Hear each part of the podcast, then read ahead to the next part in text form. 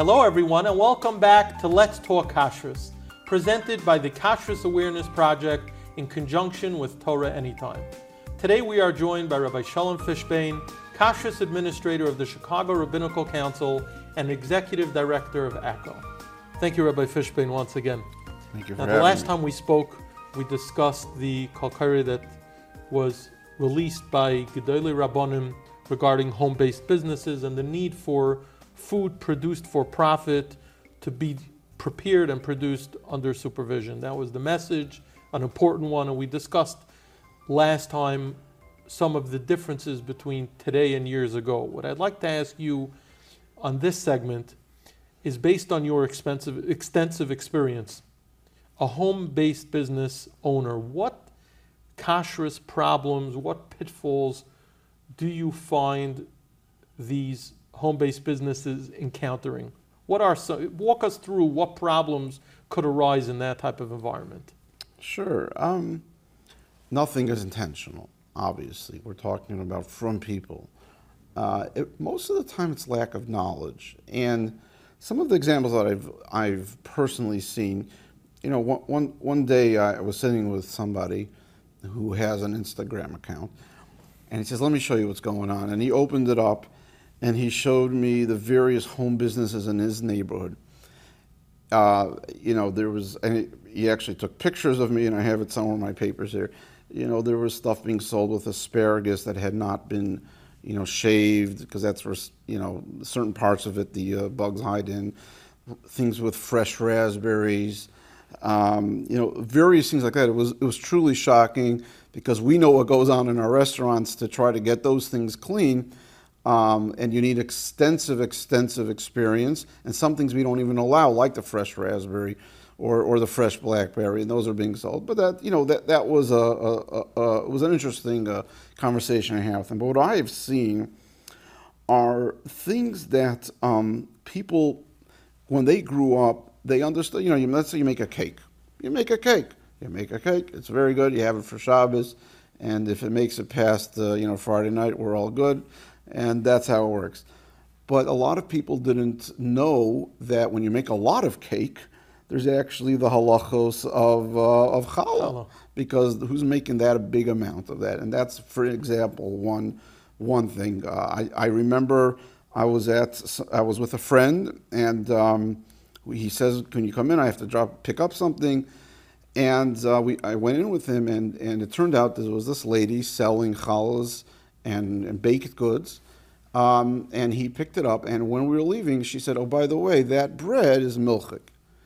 So he says, "Oh, thank you for telling me." And I'm looking at this because you know sometimes when you're in the industry long enough, you take things for granted that everybody knows the the very mefurish halacha in Shulchan Aruch at the end, uh, you know that you're not allowed to make milchik bread unless there's mama's cheese on top or it's small enough that you eat right away. You know, there's different halachas, but certainly to make a, a which was a, a large a loaf of bread, and her just saying, by the way, that's milchig.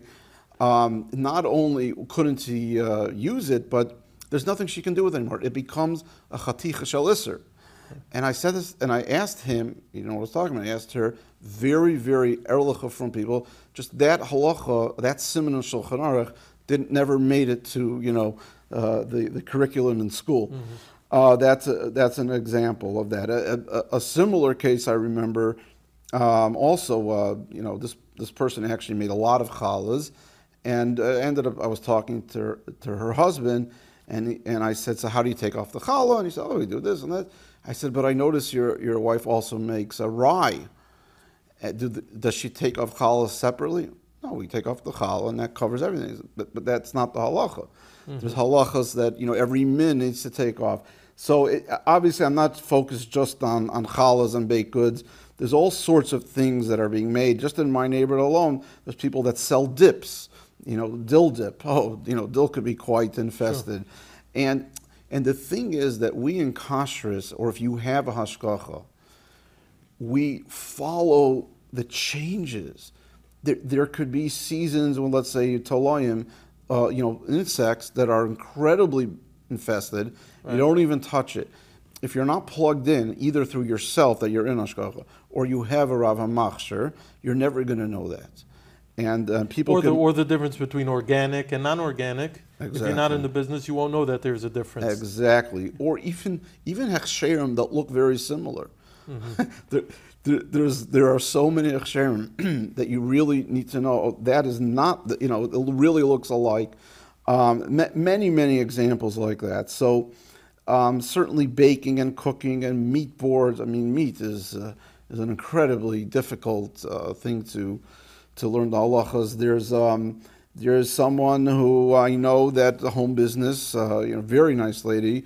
It was Erev Yom Tif, and asked the uh, the help, the the non-Jewish help, to come in and help help him out or help them out actually, and uh, without understanding how, let's say, the rice cooker works and how that particular oven, you know, shuts off, and then the it was bishul akum through and through. Bishul Wow. akum. Not only was the food not kosher, the kelim were not kosher.